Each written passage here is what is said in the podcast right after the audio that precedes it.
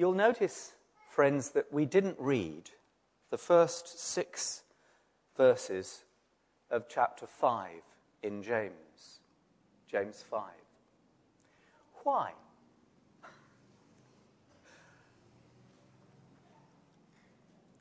I found it quite difficult going through this book because I don't like getting told off. And James, at the beginning of chapter 5, is in good telling off form.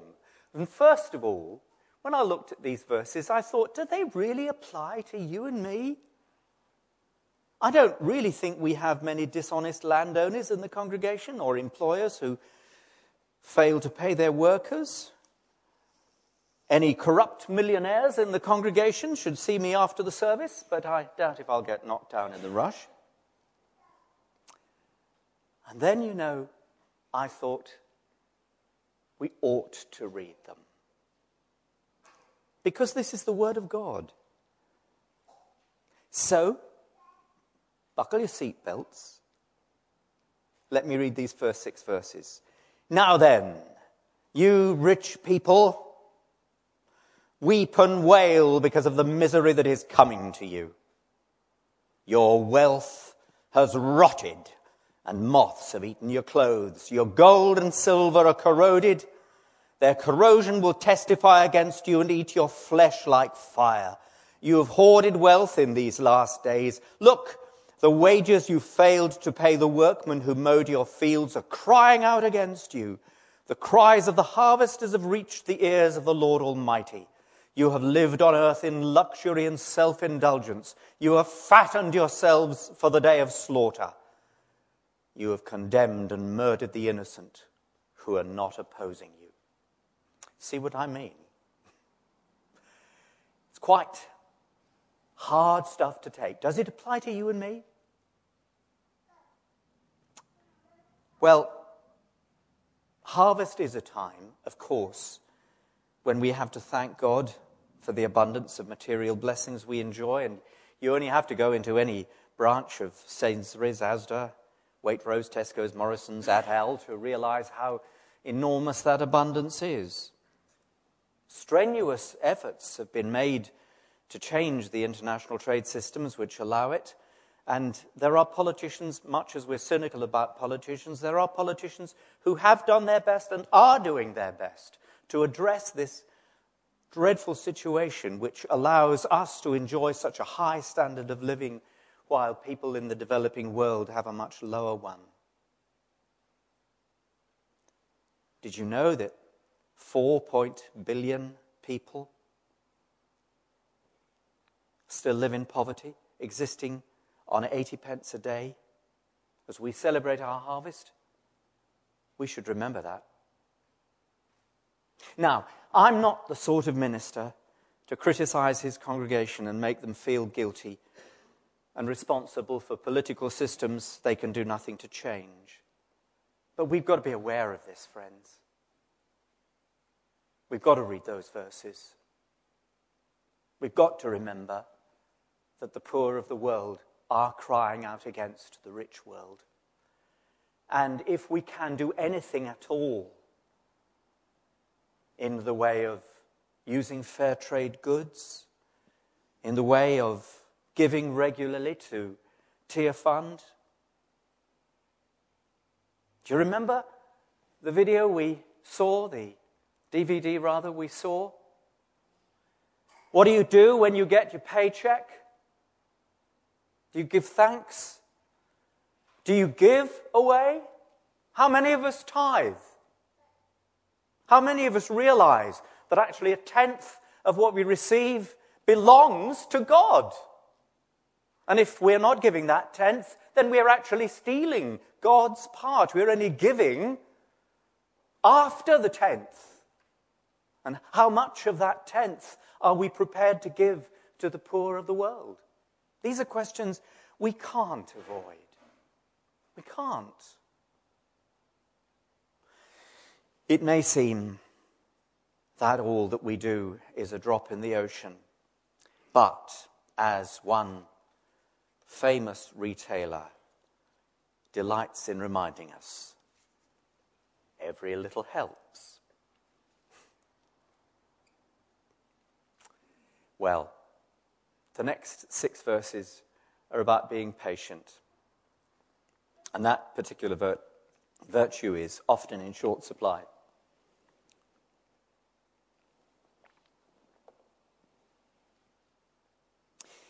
Be patient, therefore, my brothers, until the Lord's coming. See how the farmer waits for the field to yield its valuable crop and how patient he is for the autumn and spring rains. You too be patient and stand firm because the Lord's coming is near. Don't grumble against each other, brothers, or you will be judged. The judge is standing at the door. If you're a farmer, and I know that there are people in the congregation who have been farmers and still are, and they know that we're all at the mercy of the weather. No matter how carefully a farmer prepares the ground and how diligently he or she nurtures the crop, unless the sun shines and the rain falls at the right time, there's no guarantee of a good harvest. These days, we're much less in touch with agriculture in the countryside than our parents and grandparents were, and that's a shame. Some people who are growing up in a, an urban environment have never encountered a sheep or pig in the flesh. This is nothing new, of course. I remember my father, who grew up in Islington um, before it was gentrified, I hasten to add, used to think that apples grew in a mine until he saw an apple tree. There are some children who've never seen a cow being milked or heard that lovely contented sound after a hen has laid an egg. I believe it's good, really good, once a year to thank and to pray for the people who've worked so hard to provide our food. But we're here to celebrate another harvest, aren't we? Because today we're celebrating the harvest of Christian commitment represented by our responses to the presentations which were made early in September. See, there's only one reason for the church to exist, and that is to keep the rumor of God alive.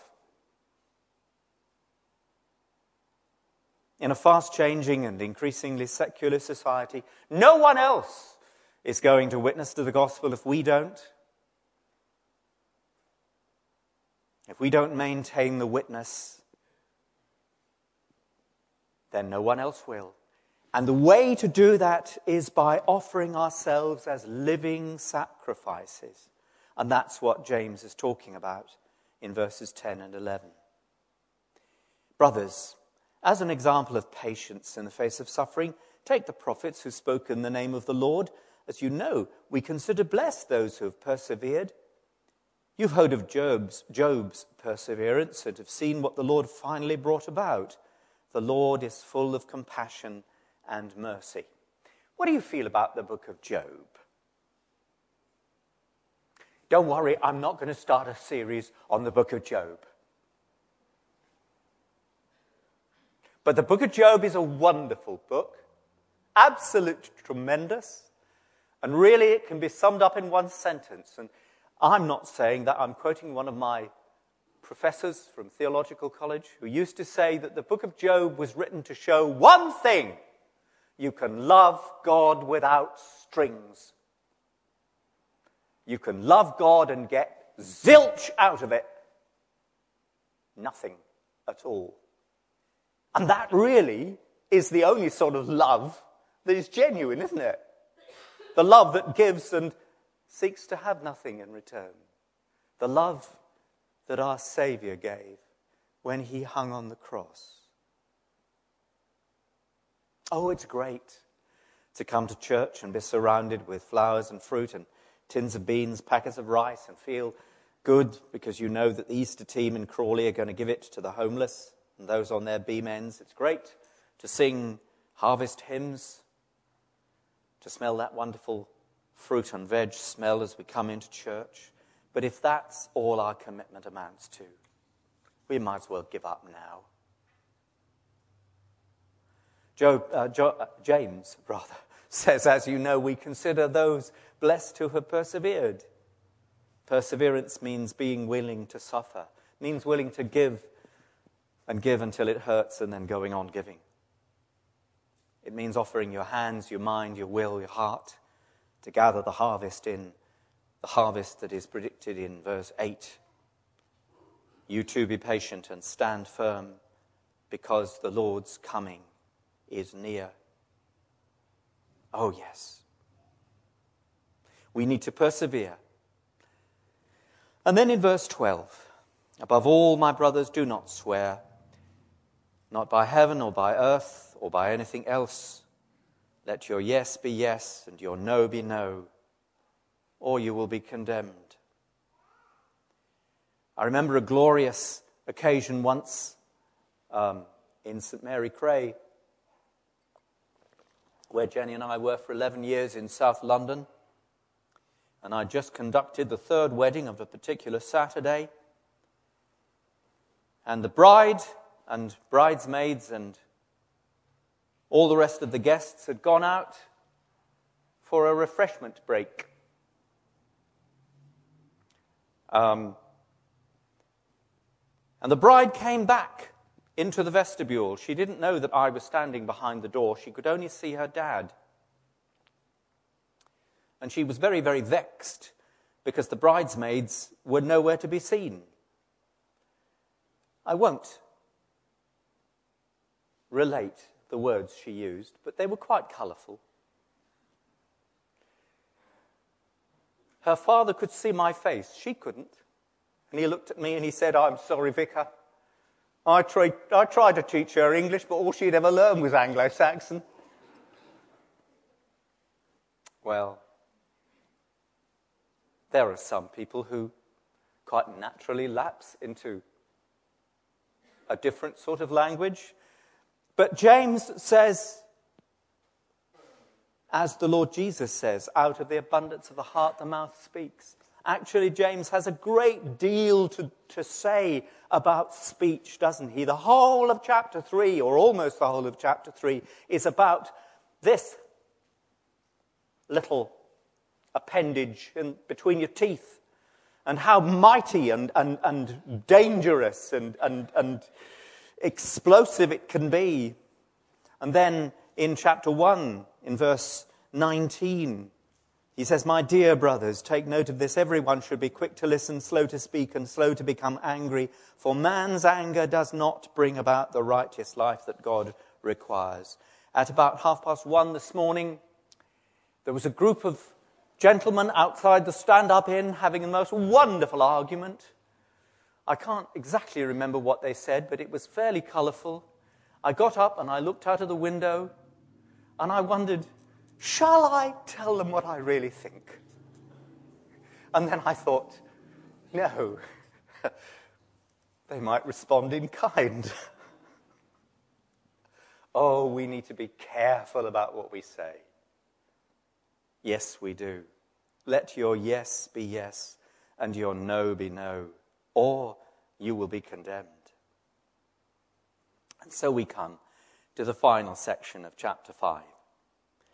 And here James brings us to the heart of our faith, our relationship with God and his people. And one of the wonderful things about James is that he doesn't speak in abstract terms. He's intensely practical. Verse 13. Is any one of you in trouble? Oh, he should, he should pray. Is anyone happy? Let him sing songs of praise. Is any one of you sick? He should call the elders of the church to pray over him and anoint him with oil in the name of the Lord. And the prayer offered in faith will make the sick person well. The Lord will raise him up. If he has sinned, he will be forgiven. Therefore, confess your sins to each other and pray for each other so that you may be healed. The prayer of a righteous man is powerful and effective. So, how do we deal with trouble? Well, we pray. You know the old hymn? Is there trouble anywhere? Take it to the Lord in prayer. How should we behave when life is great? We should sing songs of praise. How should we deal with sickness? Well, this evening, friends, we have a healing service. We have a, a service when we'll gather around the Lord's table here in the church in order to make use of all this wonderful and to enjoy all this wonderful decoration. And there will be people on the concourse who are prepared to pray for you if you come forward and ask for prayer for healing. That's one of the ways in which we make practical use of this uh, admonition in God's word.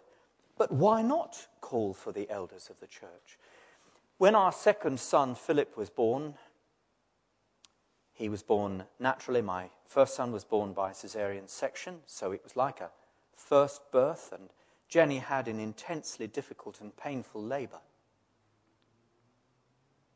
And it took a long, long time for her to recover her strength. And during that time, we called for the elders of the church, the church that we served there in Hemel Hempstead in Hertfordshire. I shall never forget the rather embarrassed group of six fellows and two ladies walking up the stairs in the manse, standing round the bed, praying for Jenny. I'm not quite sure whether we used oil or not. I think we didn't, but that doesn't matter because this isn't a ritual which has got to be performed in the prescribed way. The crucial thing is that we brought God into the situation in a way in which he had not been brought before. We turned to him. We put his word into practice. We said, somebody is sick, call for the elders of the church. Why don't we do it? I know that my fellow elders would be only too grateful and privileged to do this for you to, to share in this ministry? Why don't we take God's word seriously? In Jenny's case, the healing wasn't instantaneous by any means. There was a, a noticeable improvement, but it was actually the beginning of a long succession of back problems which were only put right through surgery. The point is that we had been obedient to God's word, and He honored our obedience. You know, that is something that I can testify as I have grown older in the Christian life. If you are obedient, God honors you. He really does. If you take Him seriously, if you say, Lord, you've said this and I'm going to take you seriously, He will honor you. Let me just turn to uh, Malachi, to the end of the Old Testament. I haven't got page numbers in my Bible, or at least not uh, page numbers that you would recognize. But Malachi chapter 3. Has somebody got it? Can they call out the page number? Sorry? 961. 961. Have a look at verse 6. I, the Lord, do not change. So you, O descendants of Jacob, are not destroyed. Ever since the time your forefathers, of your forefathers, you have turned away from my decrees and have not kept them. Return to me, and I will return to you, says the Lord Almighty. But you will ask, How are we to return? Will a man rob God? Yet you rob me. But you will ask, How do we rob you? In tithes and offerings. You are under a curse, the whole nation of you, because you're robbing me. Bring the whole tithe into the storehouse, that there may be food in my house. Test me in this, says the Lord Almighty, and see if I will not throw open the floodgates of heaven and pour out so much blessing that you will not have room to receive it. Now, he's not only talking about money because we tithe our time and our gifts. But are we taking God seriously? Well, we come to the last few verses of the chapter.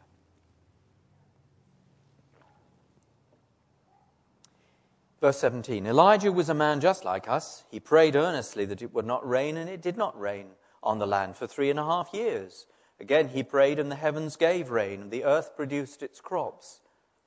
Now, you might think that that's all very well for Elijah, because Elijah was a spiritual superman, wasn't he?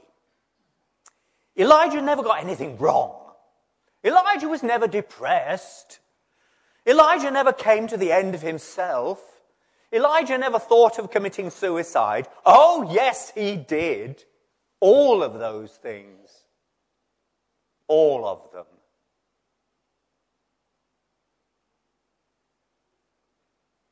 He was a man just like you and me. He was a man who knew his limitations, who was intensely aware of his weaknesses. He was a man who, in the midst of what seemed to be a tremendous victory, just came to the end of himself. He dealt with all those prophets of Baal, if you know the story. He'd called down fire from heaven. He'd proved before the nation that the Lord, He is God, and that Baal was just a charlatan, just a falsehood, just an idol. What happened to him after that? One terrifying woman scared the wits out of him. I know how he felt. Anyway, she's Jezebel. She said, If I don't make your life by the life of one of them by this time tomorrow, you've had your chips, mate. And he turned round and he ran away. It is enough now, O Lord, take away my life for I am no better than my fathers. I have been very jealous for the Lord, the God of hosts. But your people have thrown down your altars. They have slain your prophets with the sword, and I, even I only am left, and they're seeking my life to take it away. He was at the end of himself, and he needed care and attention, food, rest, strength, all those things before his equilibrium could be restored. He needed to be taken by the hand, taken out into the wilderness before God could show him what he was doing in a situation which appeared to Elijah to be completely hopeless. So don't ever think that your prayers are not effective because you're not a very good Christian or you're not a very spiritually wonderful person. Just remember Elijah. He was a man just like us. So we need to pray and we need to take God seriously. And then finally, verse 19 My brothers, if one of you should wander from the truth and someone should bring him back, remember this. Whoever turns a sinner away from error will save him from death and cover over a multitude of sins. There's no situation that's hopeless in God's terms. You know that? Just remember that. The devil will tell you that there are hopeless situations. There are not. There are no hopeless situations in God's terms. Even when someone wanders from the truth, they can still be brought back. The ruin of lives wrecked by drink or drugs or any other kind of addiction can be restored. That's why I go regularly to Wakefield Prison to see a man who used to be a minister of the gospel, but who's spending a life sentence there for child rape. It's appalling, isn't it? But it's not hopeless. No one is beyond the reach of grace. And that, in a nutshell, is the gospel.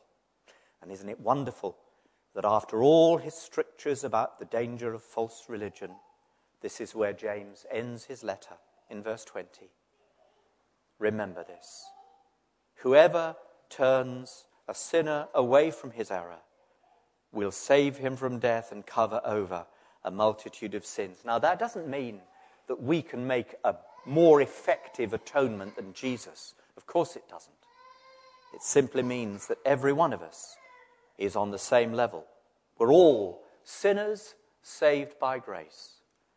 And the only place for you and me is under the shadow of the cross.